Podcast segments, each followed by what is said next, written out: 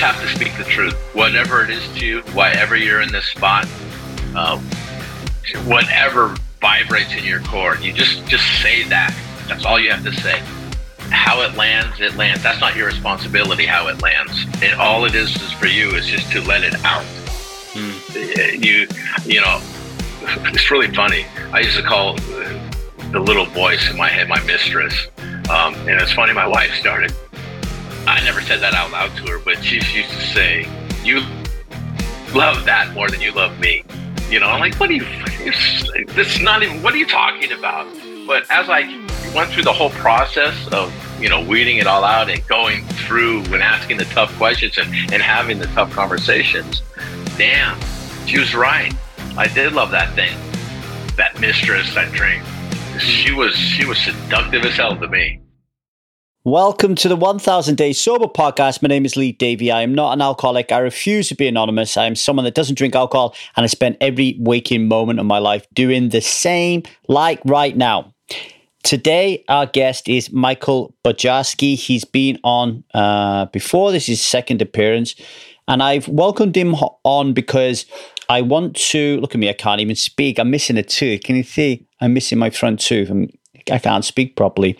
Um, I brought Michael on again because I, I want to celebrate and bring you more of our Strive family onto this show because I know how difficult it is for you, those of you listening who really need help to step forward, get off your seat in the are- in the stands and get into the arena. I know how difficult it is some of our Strive support coaches, uh, Michael, one of them, uh, took many years listening to his podcast before they reached out and said, I really need some help. Um, our job at Strive is to condense that time frame and find a way uh, to urge you to find that confidence and that courage and that vulnerability to actually reach out earlier and quicker because everybody who comes to Strive completes the Strive method and becomes someone that doesn't drink alcohol and then uh, carries on that journey to live a self-led life, they they do kind of wish they did it earlier, right? Tick tock, tick tock. Time's always moving on. You know what I mean? Me and Michael talk about that a bit today. So I want to bring these people to you so you can see that they're flesh and blood, that they're human, that they're all in different stages, right? Michael is uh, just over 900 days uh, without having a drink uh, on Strive. But we have people who have been with us for many years who are still drinking, right? And that's okay with us at Strive. So we're going to bring some of those people to you as well. Okay. We're not here to tell you that we are the 100% um, success rate place to be. It's not about that. And we don't define ourselves actually on the metric of how many people stop drinking alcohol. Like I continually say here, you can be sober and be a right dick. Um, we want people to grow and evolve. And if that means you have to drink whilst you're growing and evolving, then we're okay with that, right? We are united as strivers to live a self led life. That is the most important thing to be checking in every day to making sure we are showing up and being present for those that we love the most. And Michael does that really well. Uh, Michael is from San Francisco. He's been on here before, like I said. Uh, he's married to a beautiful woman called Gina. And he has been with us for a long time now, many years. And he came as somebody who was struggling with alcohol, as you'll hear in this story. Uh, he died uh, as a result of it and was brought back to life. And in the beginning, when Mike joined Strive, I would laugh at him because he would be consistent. He would show up consistently and, and type in the forum there but he wouldn't say much. I was like, like Michael, when are you going to say? When are you going to say something? Which is incredible today when you when you hear him. He has so much wisdom to share. And please check out his Substack um, um, articles. They're amazing, right? So please follow him there. He's got a lot to say. Um, and he slowly and surely did the work in the Strive method and um, grew as part of his community. And now he's a leader. I mean, he's a leader anyway, but he's a leader at Strive. He's one of our Strive support coaches. He runs the regular Wednesday and Thursday night shift here on Zoom um, with with our strivers and, and showing up and supporting people People love him, and they they really he's made such a big difference in people's lives, sharing what he's learned along the way. Okay, um, so I hope you enjoyed this conversation uh, with uh, with Mike. And if you want to join and learn from Mike, then reach out to us at the strive method at gmail.com. Uh, we have uh, we're on Discord at the moment, which is a community app. It's amazing. It's thriving. There's a free version of that if you want to join. And uh, but if you want to really get in and do the work, do the Strive method, uh, get involved in our quests, get online in our group meetings, then we have a subscription service at $99 a month. Okay. And if you're struggling financially, just let me know in the email and we'll see what we can do for you. Okay. So without further ado, I'll shut the hell up, leave you in the capable hands of Strive support coach, Michael Pajaski. Michael, Michael, Michael, did you know that you're one of, you're a rare breed of people, two time guests on the 1000 Day Sober podcast? I, I honestly think in over, you know, close to 400 episodes, I think you, Melanie Joy, and David Burns are the only people who've been on here more than once, I think. Wow, extinguished company. Darn, thank you. I did. I, had this. I had this thing. You know, it's like I'm never going to have the same guest on twice. I had no reason. There was no reason behind, no logic behind it. It was just something that I kind of stuck with. Oh. You know what that is? Your alarm to check in. Yeah, that's my. See if you're line. feeling good. That's my above below the line alarm. Are you above the line right now? I am. Do you know what, Michael? I was feeling a little bit tired. No, I, I wasn't. I wasn't above the line. Actually, I was feeling a little bit tired, and I was feeling a little bit of energy downstairs with Liza, where she's also tired, and a little bit of my inner child come out, where it's like, "Oh, she's unhappy with me because I'm taking up too much time, right? So I, I got to be honest, coming on here, I was a little bit below the line, but now I've seen you and my alarm's gone off. I feel much better. There you go. I feel much better. So you just had some blood work done. Share share with the with the audience. well, no, it's actually my uh, just past three years from my heart surgery. So I go annual visit, and the doctor was actually like, "What the heck are you doing here?" That's because you make me come here. That's why. But um, I'm just. He says your heart's a piece of work, a piece of work, a piece of art. Um, everything's pristine. What are you doing that's making you so healthy? mm. I don't know. You know, I'm not drinking. that's one big thing. But just you know not doing anything stupid making good choices you know getting some getting good sleep exercising eating well huh? you know basics of life mm. so but clean bill of health uh, okay i'll see you in a year and that's it but you know when you have such a situation um, it's stressful going to it even though i know i'm all right but you still don't know. Like I have to have this echogram every time I go. And yeah, what if something they see something different? What if one of the sutures is torn loose? You know, what happens if they have to crack my chest open again? Ah. So until you hear the, oh no, you're like great, it's a little walking on eggshells, nerve wracking. Mm. But hey, I'm good to go for another year. So and for people who didn't listen to Lee Michael version one, just get, just give them a, a very a brief. Uh, what happened with your heart, and why are we talking about this as being such an important time? Well, the first time I had a heart issue, um, I was 45, and I was I went to two, two professional sporting events and moved houses in the same weekend. Um, all the while obviously a ton of drinking involved, but seemed okay, no problems. Uh, woke up the Monday morning, um, vomiting and not feeling right. And it felt like my chest was my my heart was going to explode out of my chest. And I told my wife, you need to call 911. Something's not right. I think I'm having a heart attack. no, you're not. You're not. You're all right. You're all right. Just calm down a minute. No, I'm seriously having something wrong here. She goes, Well, I'll drive you to the hospital. And I said, No, call 911. So paramedics showed up, and at the time they showed up, my heart rate was like 240 plus beats a, minute, which is like insane. So they they standing over me and they tell me, okay, we're going to stop your heart for about 20 seconds. Oh, they told you. Gonna, yeah, they told you. you are going to die, but we got you. Don't worry about it. What? of course, my my wife's standing there, my kids are standing there, and uh, it's just pandemonium. Yeah. So they did that once. It didn't work. It went up. So we have to do it again. Did it again. Didn't work. It went up again. All right, we have to go to the hospital. my wife said, "We'll take him to this particular hospital," and they said, "This just things I remember. We don't have time for that." So I had to go to the local community hospital. So I remember looking out the back of the ambulance as we're going, and there's traffic everywhere at the time. That's pre-COVID, obviously, mm. and uh, where I live, a lot of traffic. So they're driving on like the shoulder into the bushes get me to this hospital, and they had to s- try to stop my heart again right there. It didn't work. So they got me to the hospital. They stopped it again.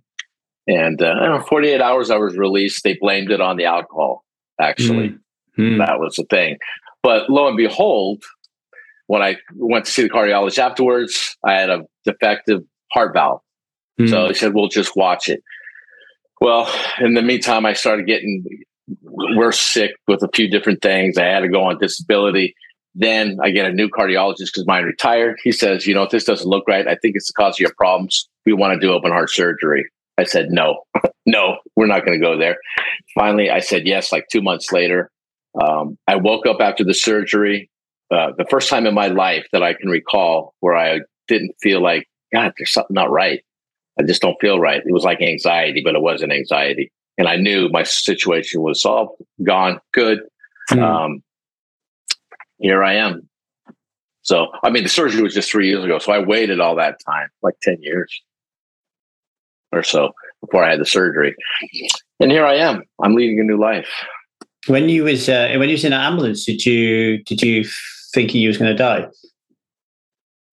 Yes, and the funny thing about it was, I was okay with it.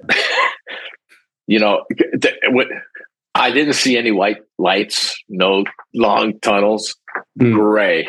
Everything was, I remember, okay, we're doing it. Everything just got gray. But uh, I'll tell you something the, the peacefulness of it was something you, I, I can't even describe, put into words. Um, it, it, it is just so it's like it's the best feeling in the world and it's like all right well if this is how it feels this is all right i'm good with it Mm. And next thing I know, I was waking up again and laying in a hospital emergency room. Wow, super scary, right? Yeah. And so, Always, talk about. Go on, go on. Sorry. No, that's right. Go ahead.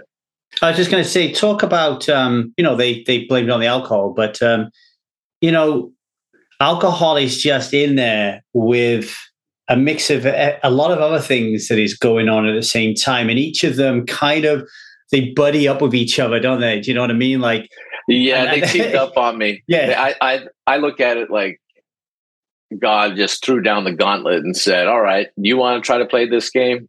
This is what happens when you add this, this, this, and this. Bang! I'll give you one shot at this and yeah. see if you come through with this. You come through with this, you better do right by me." That's how I look at it. It's like, so I got my second chance, and it's it, it means a lot to have a second chance nobody should go through the first opportunity. Don't waste your first opportunity and have something happen, and hopefully you get a second chance. Yeah, take your yeah. first chance. I mean, I I, ne- I never had anything like. I mean,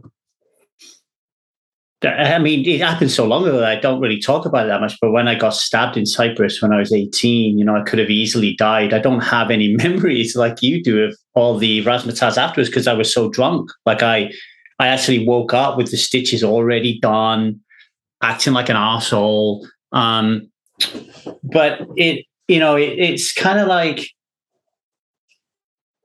there's a whole lot of things in that moment that have to change, but you're not even aware of them, right? You're like you're not aware of them. Like you, you, you might you might wake up one day and think, right, I got to stop drinking alcohol, but you're not at that moment thinking and I need to fix my marriage and I need to fix the way that I'm talking to people and I need to fix my father wound and my mother wound. And it, it, it, it, and I guess if you did, it would be too daunting, right? Like, what, what was your journey? How did you get better, uh, so to speak?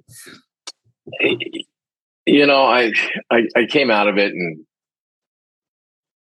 and I was home, and my wife stayed home for a few months from work, um, making sure I was okay.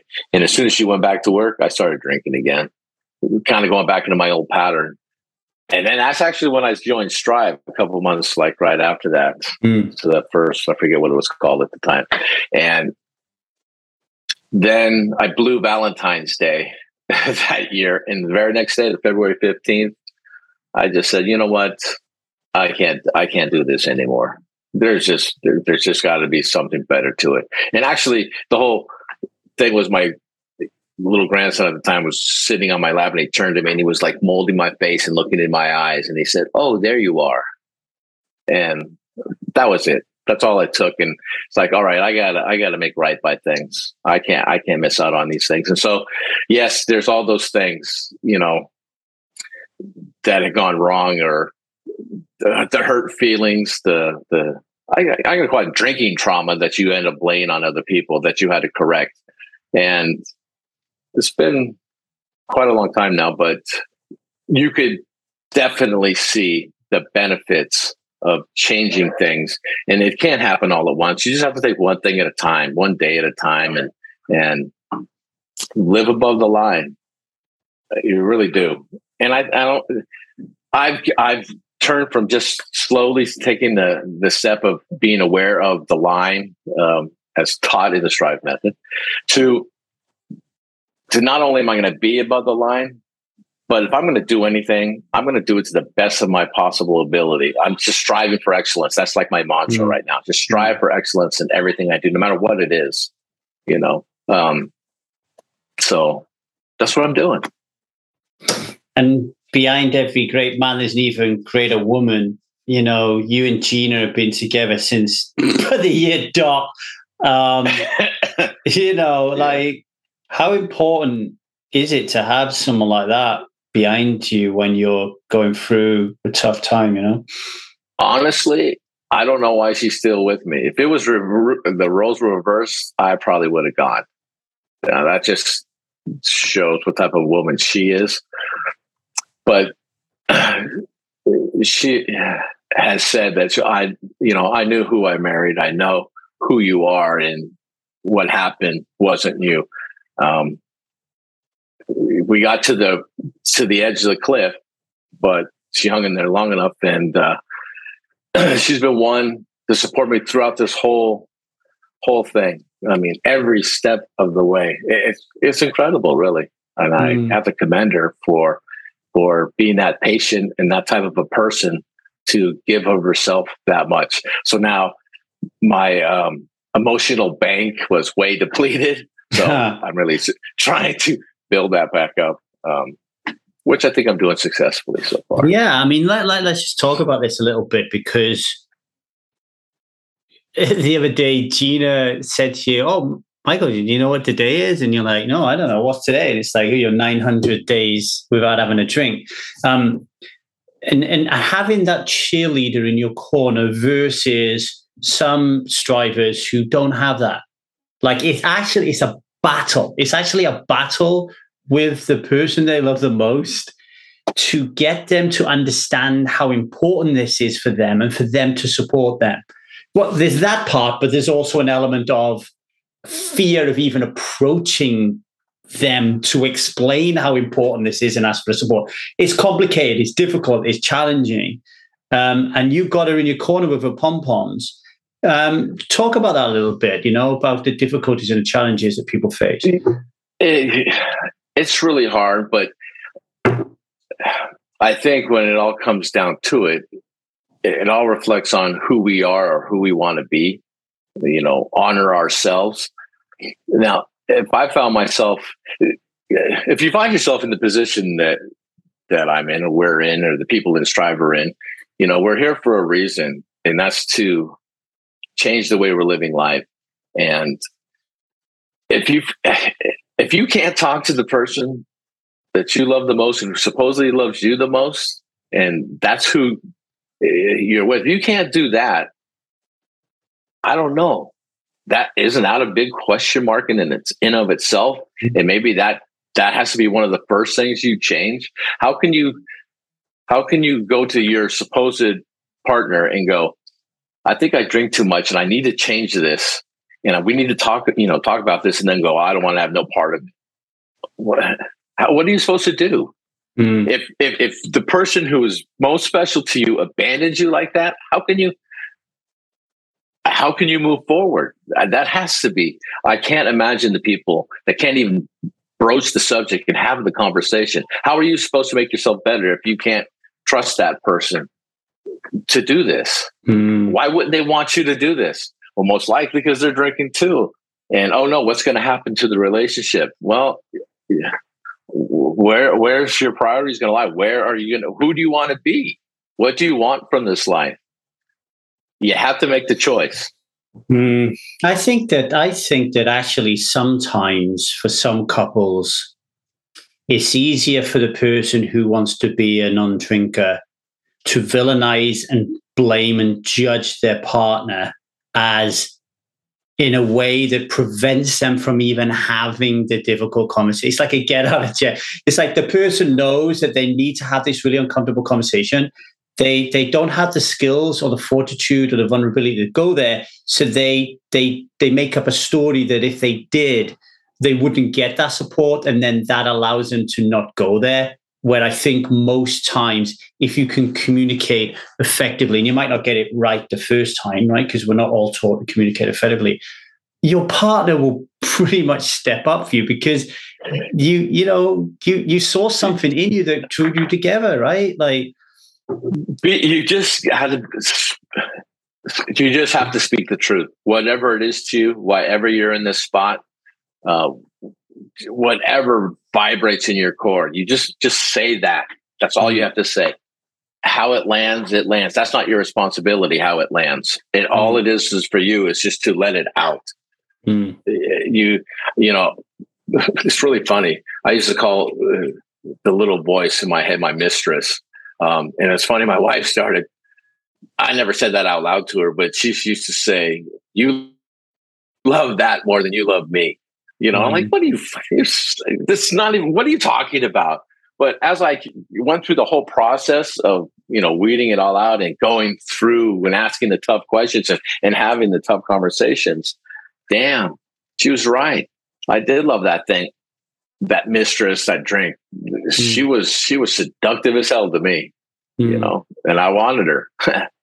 and, uh, try having that conversation with your wife that you had to talk about this habit like she's a you're having an affair with something somebody else but it's a drink. It's kind of stupid really. Well I, I mean this this is this is what this is what we are striving for though. It's strive really isn't it? Is to is to be able to have those conversations you know and and to be able to have enough strength and confidence in your relationship to just be truthful, even if you have to speak the truth that, I don't know, maybe there's something, maybe your partner's not stepping up and is not providing you with the love you need. You, you need to be able to step up and tell them without the fear that your relationship is going to explode or, you know, it's like. The hardest uh, thing we have to do, I think, is have a tough conversations with the ones closest to us.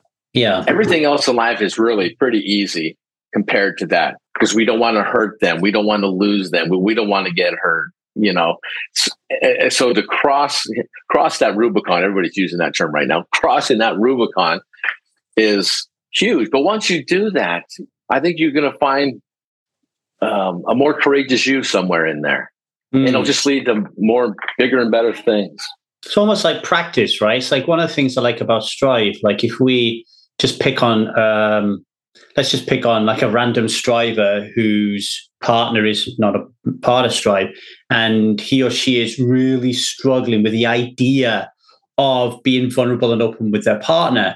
Whilst they are struggling with that, they're on Strive, and and we are ch- challenging them and participating with them and asking them questions, which and and just leading by being vulnerable ourselves and they're practicing that art. So they might not have gone to their partner yet, but they're still on Strive for the first time, actually sharing, hey, um, I don't have a good relationship with my teenage daughter and I don't know what to do about it. Hey, I'm terrified if I stop drinking, my husband will leave me because it's the only thing we got in common.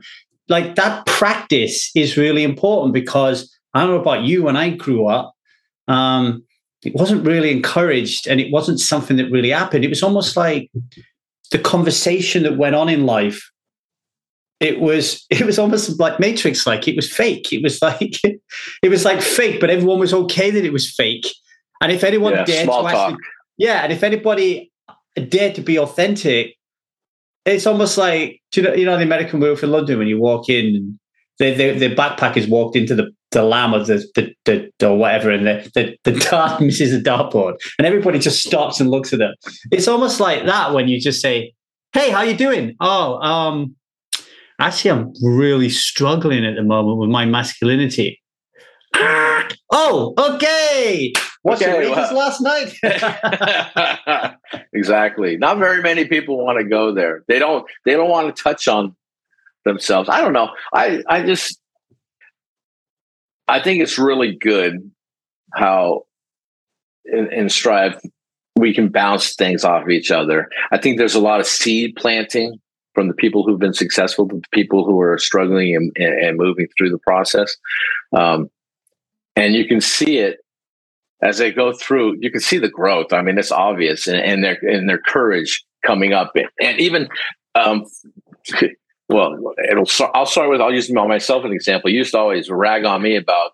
Come on, you got to have. You have to say more than this. Well, when I was typing in the assignment, Yeah, yeah. Come on, there's something else. What? What are these two sentences? Come on, get into it.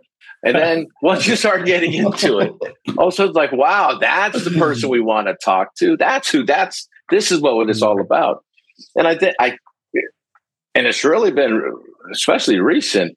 I mean, people are pumping out like good stuff right now. There's so many good conversations going on Mm. about people's lives and their their their challenges and everybody's you know bouncing the ideas and they're practicing. I just finished uh reading a book. I think it's five five steps ahead five moves ahead i think it's called. But you know it's a business book but it's about you know being ahead of the game and you know before you go in presentation stuff role play it practice it Mm. think about it you know get in the other people's heads. What are they going to be thinking? You know and i i think if you know well before you go have these tough conversations with your um dear others you know think about if if you were them and you were about to say this what would your reaction be right? What are you Mhm. going to say if your Mhm. partner came up to you and and laid something out like this to you you know and run through all those things and and have your own discussion with those things that you're answering write them all out. And i think it'll I- build it up and you'll, you'll get better at it. I, you know, I, if the, if there was one if there was one area of strive where I would like to see more of an improvement, it would be in that area. And there's a there's a there's sometimes sometimes I have to go in there and, and kick people up in the arse, kick people in the ass, like to go do stuff. And then when um, and what part of that is practicing, right? So like I, you know, as you know, I'm creating quests at the moment, right? And and today I created a really what I think is a really challenging quest, which is the clearing conversation quest, right? Which is which I'm saying to people, look, what's on your mind? Like, what's the unspoken truth? What's the fight that you've never really dealt with? What's the integrity where you stepped out of line that you've not put back together again? What's who's that person you got to have that conversation with? Is it your dad? Is it your mom? Is it your wife? Is it your boss? Is it your best mate? Right? Go have that conversation. So that's the quest. That's a challenge that I've given strivers. But I put a big caveat in there and said, but before you do it, I'm advocating that you really practice this in Strive. Because what, what tends to happen if you don't practice these things is you get caught up in the whole, oh, Michael's just had this conversation and said it really worked for him. I must go try it as well. And then you go in it and like it, like anything, you, you've got your Bambi legs on. You don't quite nail it like you want to. And of course, you're dealing in that moment with your partner, let's just say, for use an example, or your boss, their inner child now gets activated because you you probably haven't led with the, the right amount of compassion, empathy. They then kind of like try to shut you down, and your resistance just steps in, right, and says, I knew this was a bad idea. Lee's fucking yeah. bonkers. He doesn't know what he's on about. I never do this again. But if you just say to yourself, actually, I'm going to practice this 10 times with different people on Strive until I nail it. And then I go and have this conversation with my husband, they'll feel so much better, so much better, you know? Yeah, you can't just j- jump in. Oh, yeah, I'm just going to just, you know, throw the spaghetti on the wall and see what sticks type approach to it. You have to, you really have to think it through because I think, especially people in this group, if they uh, go and do that and they get shot down, because well, nine, nine, times out of ten, you're probably going to get shot right back at really fast. I, I, I and, agree. And that that could, you know, what that's going to be a trigger, right? And you have to be. I, I think, you know, I'm thinking about the word fragility. There, there, there's yeah. a fragility there, and and I think our job at Strive is to harden them a little bit more to go into the arena rather than going in there because that fragility is enough for resistance to turn them off. And, and we mm-hmm. might not see them for another six to 12 months, you know? You have to understand, and I just actually wrote this on somebody's uh, homework assignment this morning, that the challenge of being a person who's alcohol free and living life as it is, being in, in the real thing, is a challenge. It's extremely challenging. Mm. But the joy is in doing the challenge. Mm. It yes. that's the that's the thing that it's not the end result. I mean, a lot of people in, in Strive will say, "Oh, you guys, you're just lucky because you just decided and it was so easy for you to do it." That's the biggest thing. Like I get from mm. people. Mm. Well, it was mm. just so easy for you. no, it wasn't. No, it it sure the hell wasn't. But you know, everybody's uh, talk about problems. You notice everything is a problem. Mm. You know, they got this problem, that problem. They're not problems. There's no such thing as a problem. It's a challenge. Just mm. take the word problem out. It's a challenge. It's a challenge to talk to your partner. Okay, why? Not why. What makes it a challenge to talk to your partner?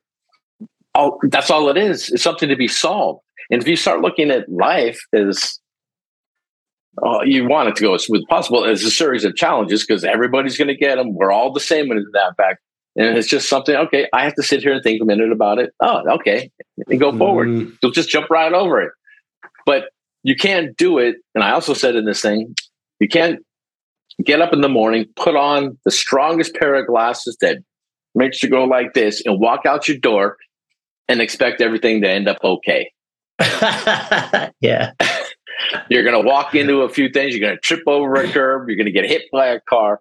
You need to take off those glasses and be clear. Put on a better pair of glasses and see things. And it's just overcoming little things. They're really little when you mm-hmm. think about it. When you sit down and think about it, they're little. Yeah, there's a, let me look on my Kindle a second. There's a book um, that really covers what you just said really beautifully. It's called A Beautiful Constraint by Adam Morgan. Um, and the book basically is he, talks about how people people's progress in life is always impeded by constraints, right? Which allows our resistance to keep us on a path of these resistance because it, a resistance our parts, our ego, our fretted ego, it loves constraints because it's like, oh, okay, there's a constraint. I, I can't go beyond that. I, am just going to have a cup of tea and, and watch Netflix. The book, A Beautiful Constraint, is like, like you said, view every constraint as a puzzle. Like, oh, wow, I'm really not happy with my wife right now. I have so much contempt for her. That's an interesting challenge I need to solve because I actually don't want to have contempt. I want to have love. What do I need to do to fix that? And then some people like me and you, we then lean into that and get excited and enthralled and infused and go down there. Some other people, they think about that and they don't have that same kind of like spunk, right? That it, mm-hmm. it, they have nervousness and anxiety, and it feels like a threat.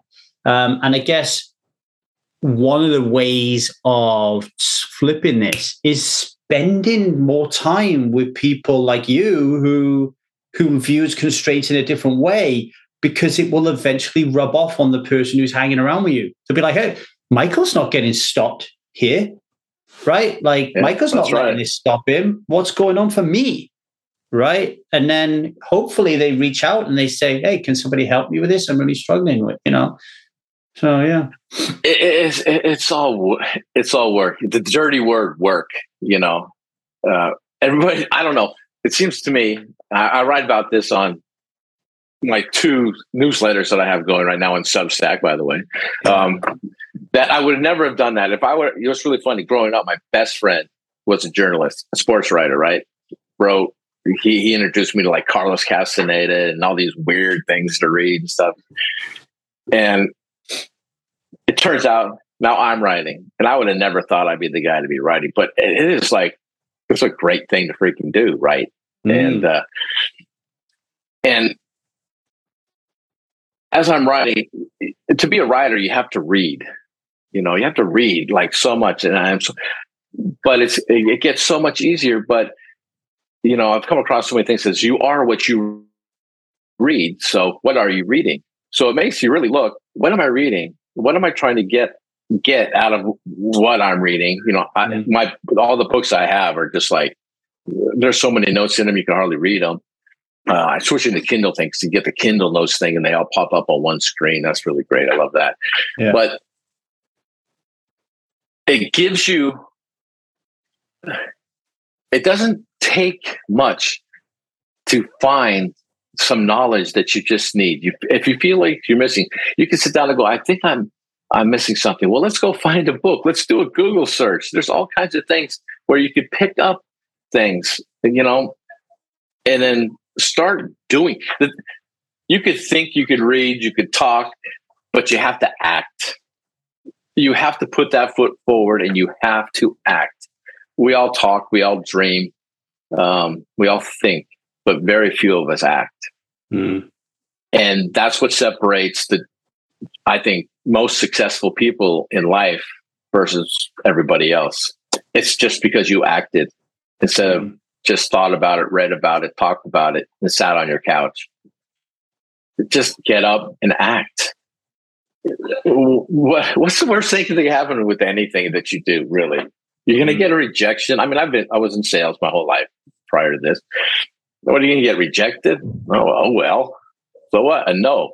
There's like 8 billion people in the world. Not everybody's going to say yes to you. I mean, it's yeah we go through life thinking everybody's supposed to like us and love us and not treat us bad and say yes to everything or every whim and wish. It's, really? Seriously? You really think that?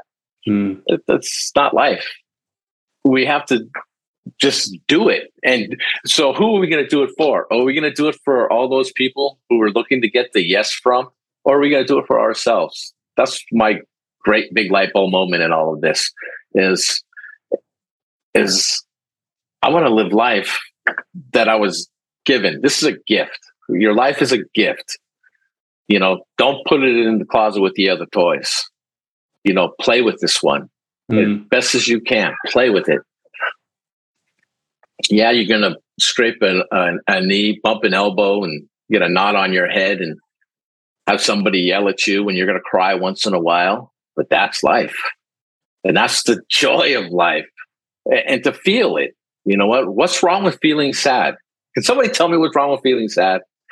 There's nothing wrong with feeling sad. It's just feeling. And guess what? Mm-hmm. Tomorrow you probably won't feel sad, or in a week mm. you won't feel sad. Just same as happy. If I'm feeling happy today, it's going to be gone in five minutes, right? it's fleeting. Everything it just comes. So you God, look at all these things that are coming at you. You know, embrace them all mm. because you're human. You're not a robot. You're not a machine. You're a living, breathing, feeling, emotional human being. Why do we want to numb it? I don't understand that. Uh, now I understand it. I didn't understand, or I didn't understand. Now I understand it. Yeah. Why do I want to numb numb away things, or why do I have to numb away a feeling that I have meeting friends. I'm going to go meet friends. They're supposed to be my best friends and to hang out with and have fun to find joy. But I got a drink to do it. Wait a minute. I'm numbing that feeling. And yeah, then we say stuff that we don't we don't even remember the next day. You can't numb you can't numb the anxiety without numbing the joy and the excitement and exactly. connection. Yeah, You're just numbing your life. Why do yeah. we want to numb our life? Before you know it, you're going to be dead, and then you're going to really be numb. Yeah. Right. So Becoming ambivalent around our alcohol use is confusing, uncomfortable, and downright terrifying. Alcohol is so embedded in our life that we can't imagine our life without it, and at Strive, we get that. So why not take one step at a time, starting with diving deep into our book, The Strive Method Control Alcohol for 30 Days Before It Controls You for the Next 30 Years. Head over to www.thestrivemethod.com to purchase and receive a Santa sack full of freebies today. I love what you said there because it, what we're trying to promote at Strive is much more than stopping drinking, right? It's it's really this line awareness thing. It's like where are we? Like, are we? I've stopped drinking now, but am I still kicking the cat, shouting at my wife, blaming COVID that I've got no work, moaning at my mum because she doesn't love me? Or am I like above the line in a state of consciousness, being like, oh, that's curious. I keep kicking the cat. Oh, that's interesting that I'm pining for my mom's love. Like, what can I do about it? And, you know, like, give you an example.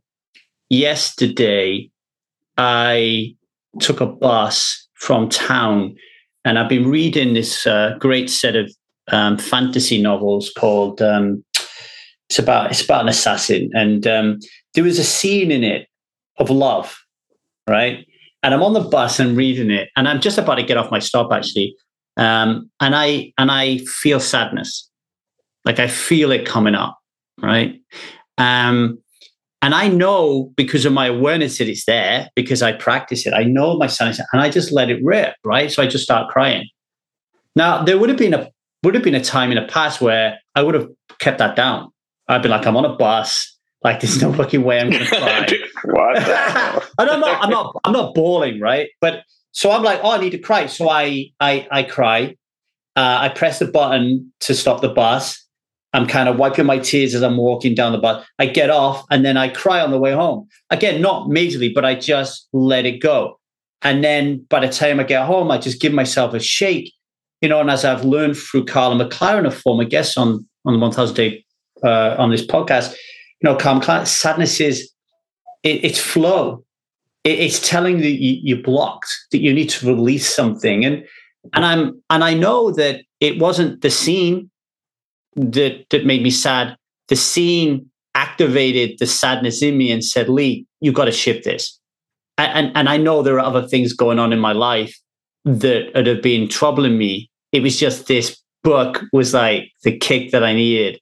Lee, you got to have a good cry, brother and I felt so much better afterwards. It's a beautiful thing. wow. you felt sad. I'm happy about it. yeah, yeah. See, yeah. it's perspective. It, it is. It is all perspective. Well, so many emotions are um, like think about it. Once I once I'm sad, then I can become deliriously happy. When I'm afraid and excited, they're kind of once you get aware, you're like, hang on a minute, excitement feels like fear. like how does that work? I thought they were different, yeah. but they're kind of not. Um, and then, you know, one thing that I just want to stress to everybody listening here is um, is to just ask yourself right now in this moment, just ask yourself, what have I been through up to this moment? What, what have been the moments where I've really suffered?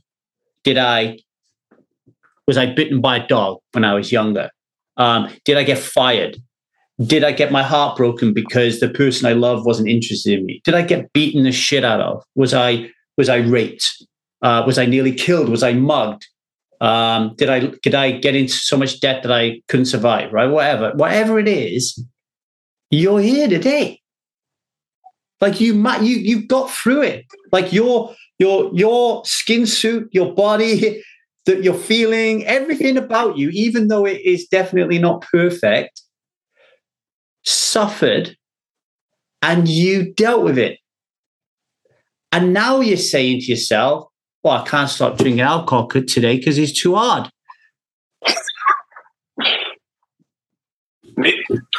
It's baffling. I, I, things that happen, it's like, oh, this happened to me, that happened to me. Okay, it did. Well, you're sitting here right now. We're having a conversation, right? You're doing all right. Well, I feel this. I have to drink because, well, no, you know, you survived. And, and, you will continue to survive. You will continue to do things. Yes. It, there's the no, world- there's no, there's no different.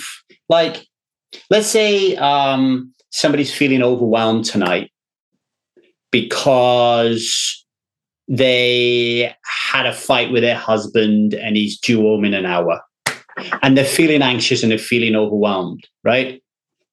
And they they tell themselves they're going to drink. And, and they're gonna they're not drinking because the husband's coming on. They're drinking to numb the anxiety and the overwhelm, right? Mm-hmm. Well, the way I see life is there's not there's not categories of overwhelm and anxiety. So when we pull ourselves apart and dissect our feelings, there's not an anxiety over here that is ang- anxiety when my I fight with my husband, and then underneath anxiety when I screw up in work, and then underneath anxiety when I feel fat. There's just anxiety. Just There's anxiety. just overwhelm. And we we experience it on a on a daily basis. A, a, good example is, and I'll and I'll shut up and let you talk for a bit. My, um, she, um, tra- guiding Liza to uh, Zia to sleep on her own, right? So she said to me, so I'm sitting outside the door, and she said to me, "I don't like being alone, Dad. I'm I'm, I'm really afraid of being alone." And I went in the room and I said, "Hey Zia, you know when you want to poo, right? You always say, for poo, give me my book, shut the door, nobody come in. Okay, right? You're alone, right? When when you want to read and you don't want people bugging you, you go in your bedroom and you shut the door and you're alone. When you when you want your humping time, you go into your bedroom and you do your thing and you're alone. You don't want anyone coming in. You're fine being alone because you're alone all the time. Right now you're alone. Oh yeah but I'm afraid of the dark. Okay, well, we'll put a lamp on. Right? It's, it's just, yeah, it's just broadening your thinking a little bit, right? And allowing to changing your paradigm, which is super fixed, super comfortable, super safe, right? It's like the, the sleeping thing. My son, I couldn't get. He would never sleep in his room. I literally, we had to tie doorknobs together with ropes to keep the door. Because he, this kid would jump out of his crib and fling open doors and come running. Ah, I'm not doing it. and he used to always come running in our bed like constantly, constantly. He was a couple, couple, three, four years old even. He was still doing it. We couldn't break him of the habit. My wife was exasperated. She goes to the doctor and says, "He's always wants to sleep with us. We can't keep him to sleep in his room." And the doctor just didn't even bat an eyelash trust me, by the time he reaches high school, he will not be in your bed. yeah, yeah, yeah. Shift in perspective. Yeah, duh. I mean, this is, and, and honestly, when you think about it, oh, you only get the, trust me, I know this for a fact. You only get to hold them for so long. yeah. For long, they, they you're begging them to like give you a hug. No, Mike is a kind of they're like huggy type. They're like my wife, all touchy feelies. So, but yeah, you want that, you know.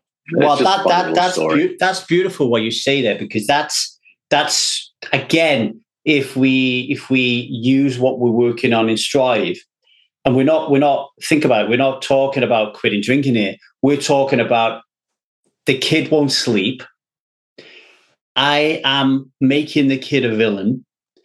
I am a victim because I can't sleep because this kid's in my room. And now I'm blaming and judging this child. We're completely below the line in the drama triangle. Completely. Um, autonomic nervous system, in sympathetic nervous system state, you are much more likely to drink. Right. Now, if you do what you said and then say to yourself, okay, let's change the paradigm here, right? How can we flip this completely And then you say to yourself, okay, so let's come from a place of compassion, which is above the line thinking. This kid is terrified. She's my daughter, and it's my sole responsibility to keep her safe. And right now, she's really terrified. And I actually love holding her. And at some point in my life, I'm not going to be able to because she won't be here. Right. So, can I yeah. generate some appreciation and gratitude around that? Right. And can I be patient? And can I have Patience. a bit of, bit of humor around this? Right. Now, all of a sudden, now you're elevating above the line.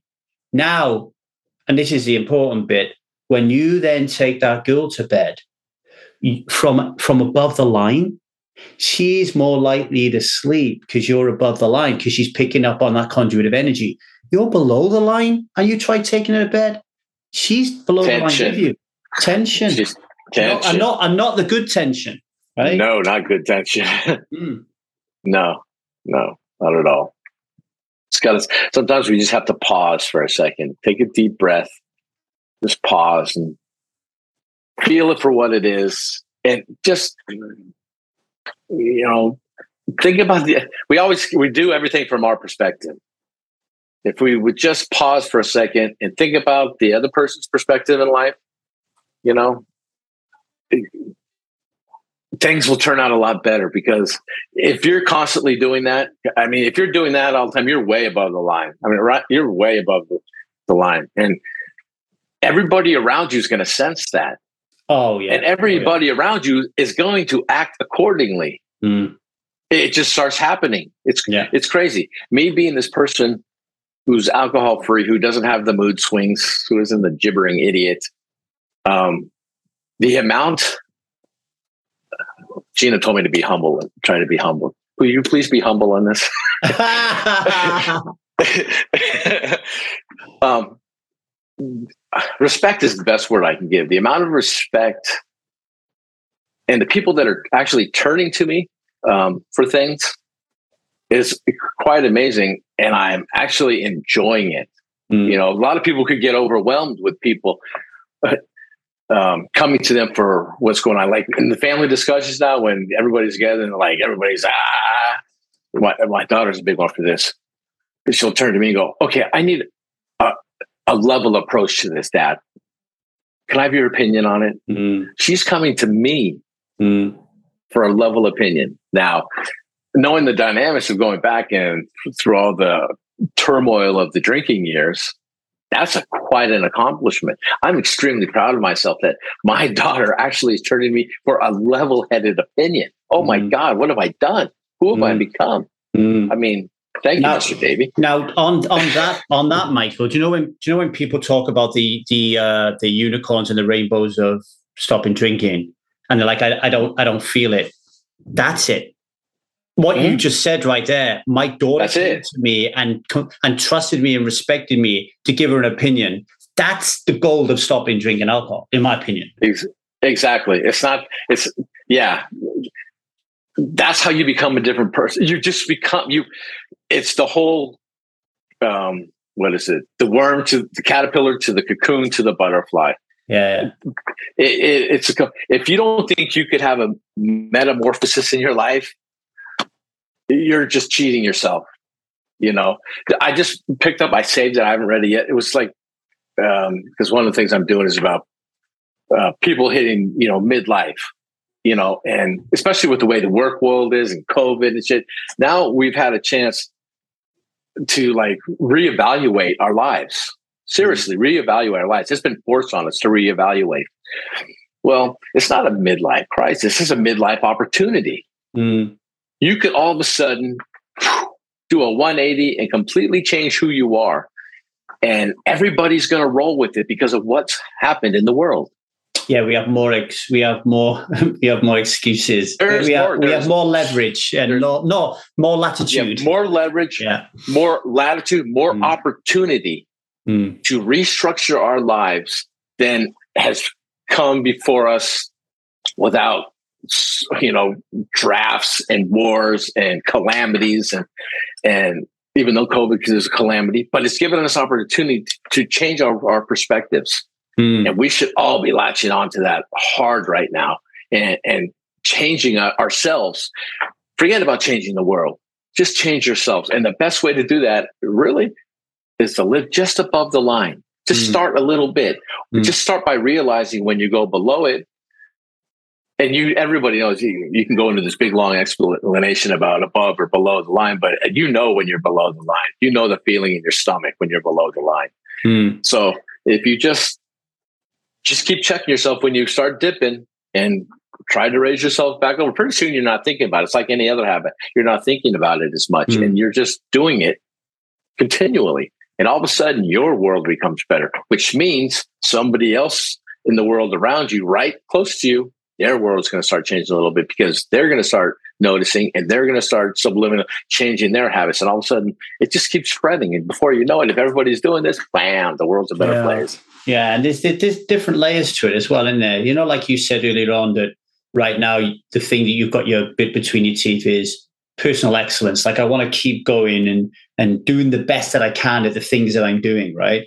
I mean, I think about that with um above wanting to be above the line. Like there there are moments when it's clear, like I, I'm clearly below the line, right? I just shouted We're human. or whatever. We're human. We're gonna yeah. have well, a below the line moment. I, well, to just just to tell people like you know my understanding and learning from it from the conscious leadership group is human beings are biologically and neurologically programmed to come from below the line, right? Like it's it's like that's our natural setting. So what what we're asking people to do is unnatural, um, but it doesn't mean that we can't do it, right? But there's different there's different gradations. So there's like I just kicked the cat, so I kind of know that I'm below the line because I'm angry, right? You may call that level one. But then when you when you stop kicking a cat because you've raised your awareness a little bit, now you can go into the nuance. Now you can push at the edges. And now you can be like, oh, and this is where critical thinking, deeper thinking, and philosophical thinking, and reading things like Stella likes reading the Stoics and stuff like that, other people's thoughts and opinions, you start going, oh, okay. Well, I think I'm above the line, but am I really? You know, now that's just a different layer, right? So I've noticed, for example, Mike, that how about this? Instead of the world challenging you, you start challenging yourself. Yes, yes, and and don't let people shut you down for doing that, right? No, because they're, they're just they're just projecting. They don't want to do it. They yeah, don't want to work. They're projecting a little bit of fear there. You know, like I found that if I'm doing something when my alarm goes, so for people listening, what we encourage us drive. more important than stopping drinking is line awareness checks. Why have checks? Because you you're not used to checking, right? So my alarm goes off every two hours, and when it goes off, it's a reminder because I'm a work in progress, right? It's a reminder, Lee, check in with yourself to see if you're behaving above the line or below the line. Now I've noticed when I'm doing something, when I'm in when I'm doing something, I'm typically in a state of flow because I'm very fortunate that the things I do are aligned to my meaning and purpose, right? I'm very fortunate in that regard. So when I'm doing something, I'm in a state of flow and I'm typically above the line. When I'm below the line is when I'm not doing anything. And what will happen is my mm. my thoughts will go towards the fact that I've got nowhere to live on Saturday. My thoughts will go towards the fact that we were just turned down for a rental opportunity because our credit weren't great. My thoughts will go to my trip in Cyprus in two weeks and start worrying that I haven't got my shit together, right? Now that alarm allows me to go, holy shit, I'm I'm time traveling and I'm actually below the line because I'm being a victim in these different areas. How can the opposite be true? And this is what I've been practicing lately. It's been amazing for me. How can the opposite be true? Right. So it's kind of like, oh, I didn't get the property, but that's a good thing because that property won for me. Oh, I am going to Cyprus, and that's a good thing that I'm nervous. And I'm going to have a really amazing, beautiful time there. Right. So all of a sudden, I feel my energy shift. I smile. I'm more uplifted. And then I, I walk downstairs and I bump into Liza and I, I've got a different energy. Right. So, like, that's what we're working on. It's right. Like, that's what I'm trying to encourage everybody to do. I think it's super, super, much more less than, oh, my alarm's gone off. Yeah, I'm okay. I feel cool. I feel above the line. Like, just, just doesn't go, work like that. Go a little bit deeper, right? Go a little bit deeper and, and ask people to give you feedback. What do you think about me? How am I behaving? You know? Yeah, exactly. I, you know, you know, you know how your acting is affecting other people. You can see it in their faces. You can feel it in the vibration. You can just feel it. And the better ones of us will see that. And in those moments, I say this on a Zoom call. This is my thing on the Zoom calls is pause was the first thing, you know, just pause for a second. But I, I came across something where just take that deep breath and just say to yourself, I transcend this. Mm, I transcend I this. Mm. And I swear when you do it, just and then you're able to just it's like clears everything out and you just like all right and automatically you'll feel your you'll feel your vibrational rate i hate using this but it's like that your energy shifts mm. And then your train of thought sh- shifts and things get better and another thing about you know all these things that we worry about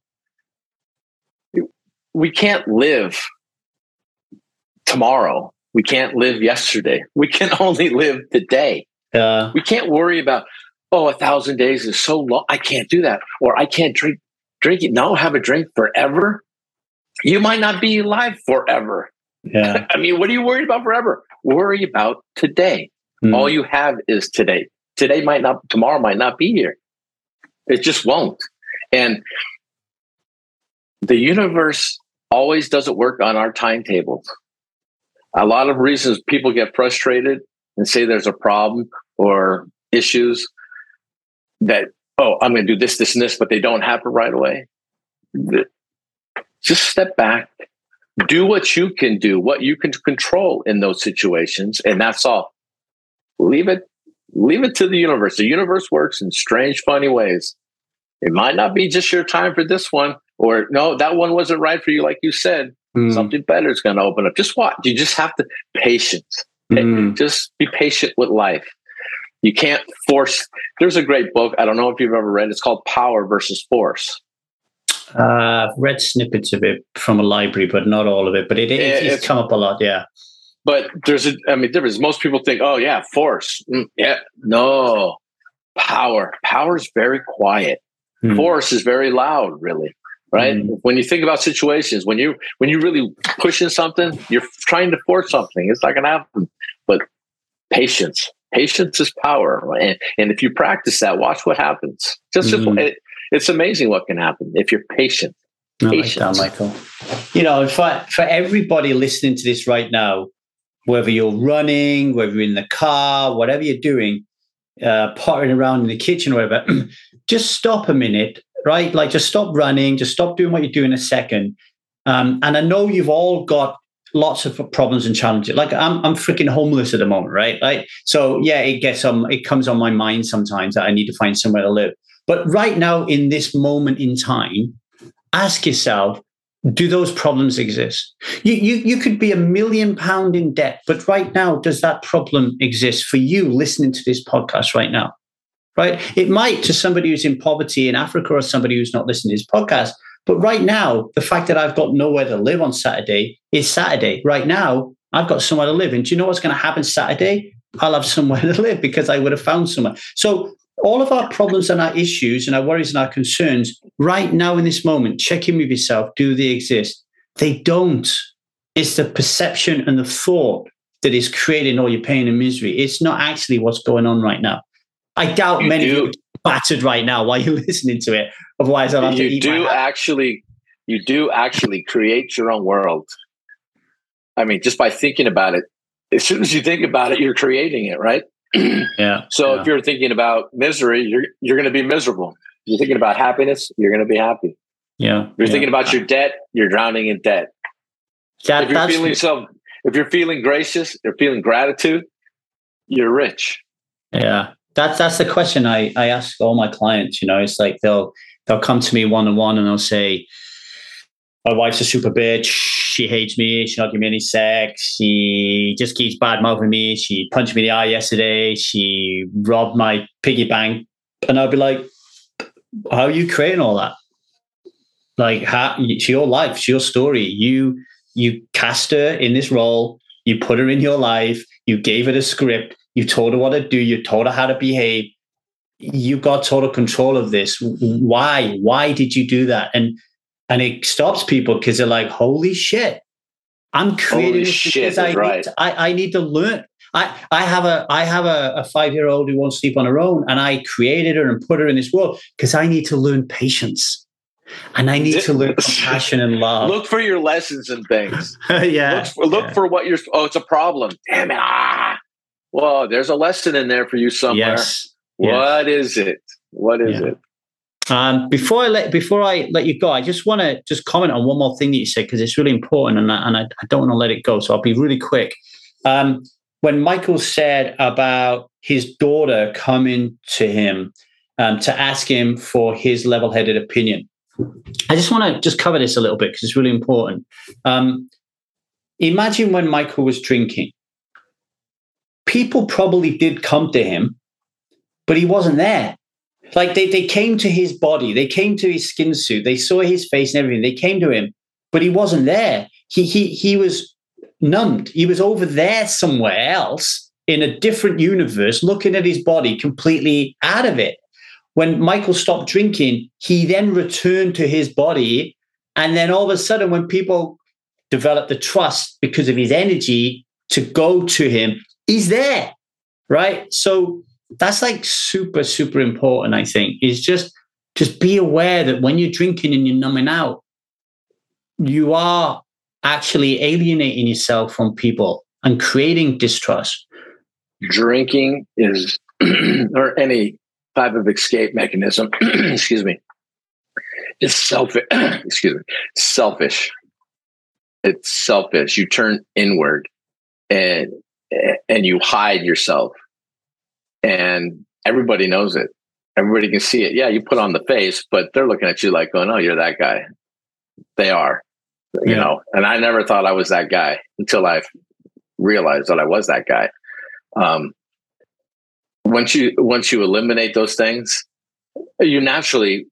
It's funny because when you start making this change and you act like I, I had no problem, everything's fine. I'm just trying to be a normal person, like everybody else was being. They don't accept you right away. Mm. Don't expect them to all come running and hugging you and kissing you and saying, "Oh, hey, yeah, welcome back." Uh, uh-uh. uh, you are still hands distance, arms distance, and you have to slowly reduce that distance. Um, and then before you know it, you're welcome, and you can feel the connection. You're not being selfish anymore, Mm. and, and I think that gives me tingles even talking about it. You're not selfish Mm. um, somebody, my brother's wife wrote something on a Facebook post. It was a, a Father's Day, and she said he is the most selfless human being I've ever met. And I, I thought about that for a second, and I go, "Son of a bitch." She's right. He is the most selfless guy. One of the most selfless guys I've ever. Actually, if, you, if to me, if you if you put the word in the dictionary, his picture's next to it. He's just that guy. Yeah. He's just selfless with himself. And, you know, he always looked up to me. I always protected him and everything, he, even though he's like way bigger than me, too. This is funny. Younger, Mhm. bigger. Um, but ever since that comment, I so admire him and look up to him. I haven't told him that yet. I have to do that. Um, but that's been uh, like a, another goal of mine. I want to Mhm. live a selfless life. I want to be selfless. I think everybody should be selfless because I think if you, you're selfless and give of yourself, I think it's true in some of those things. It just comes back at you. It cannot help but come back at you, Yeah. you know? And that's who I want to be. Out of all this, that's all I want to be. Well, you're getting there, Mike. You selflessly gave up your time to come on our podcast today. I really appreciate it. Um, you Oh, are writing. You, you are writing. Um, Yes. Tell the folks how they can uh, get on your list and read uh, read more of what your your thoughts and your thinking around the life. I have two uh, things on Substack. Um, my name, Michael Bojarski, um, at dot substack.com. One of them is Deep River. You can go on Substack and look up Deep River. Also, it's about um, having a conversation with your soul. Mm. Um, and it's really about, you know, listening to that voice within you and trying to to, to, to go by it. You know, we shame, we, we feel shame because we do something that goes against that little voice in ourselves, right?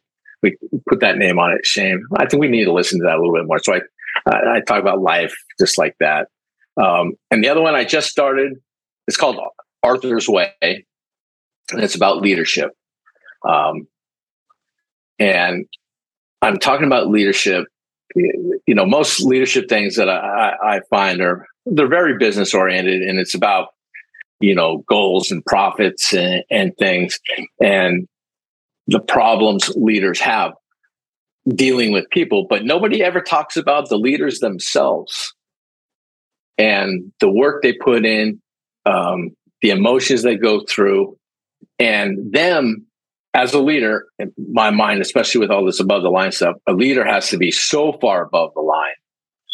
Not only does he have to his decision, his he is his goals are only based on how it affects the people that he's in charge of. He has to remember that if he hurts those people in any way, he is not a leader. Mm. So he mm. has to be. I call them kings or queens. I'm using that term because Arthur's way, but because that just epitomizes the very top of leadership, the very mm-hmm. top, mm-hmm. not in the monarchical type way, but in a very spiritual, do right type of way, even though right could be exasperating and it could hurt ourselves personally.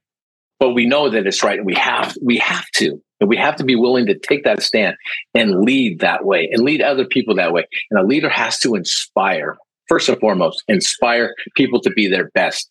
Mm. My favorite football team, the Raiders, commitment to excellence. Mm. It's been there in front of my face my whole life. Hmm. It's been there the whole time. Commitment to excellence. Leadership should be a commitment to excellence and excellence only, and it should inspire people to do the same. That's what I write about. Wow, I feel your feel your uh, your passion in that. So go check that out. Um, Michael is a Strive support coach over at Strive as well. So come check us out. You can join our Discord channel for free, actually. So just email me at the strive method at gmail.com if you want to learn more about the things we talked about today. Michael, brother, I got to go. I've got, it's seven o'clock here in the UK. So I got to go and spend some time with my wife and my child before I go to Say bed. hello for me. I will. But it's great to have you on, and I'll catch you in the Strive community, brother. Okay. Thank you very much, Lee. Thanks for listening to the 1000 Days Sober podcast. Without you, the listener, there is no podcast. So thank you for stepping up today. Please go to your podcast player, rate and review the show. It will help people get to know about a little bit more and we can save some more lives. I just want to say special thanks to our producer, Stan, who is currently in the Ukraine. If you would like to help and support Stan and his family, email us at the strive method at gmail.com and we'll find a way to do that. Special thanks to all of our guests who make this show so magical and our Strive family for uniting in our common goal to be people who don't drink alcohol and live self-led lives. And if you want to join us, email us at the strive method at gmail.com. And lastly, if you enjoyed this show, tell somebody about it. You could seriously change somebody's life. Strive on, everybody.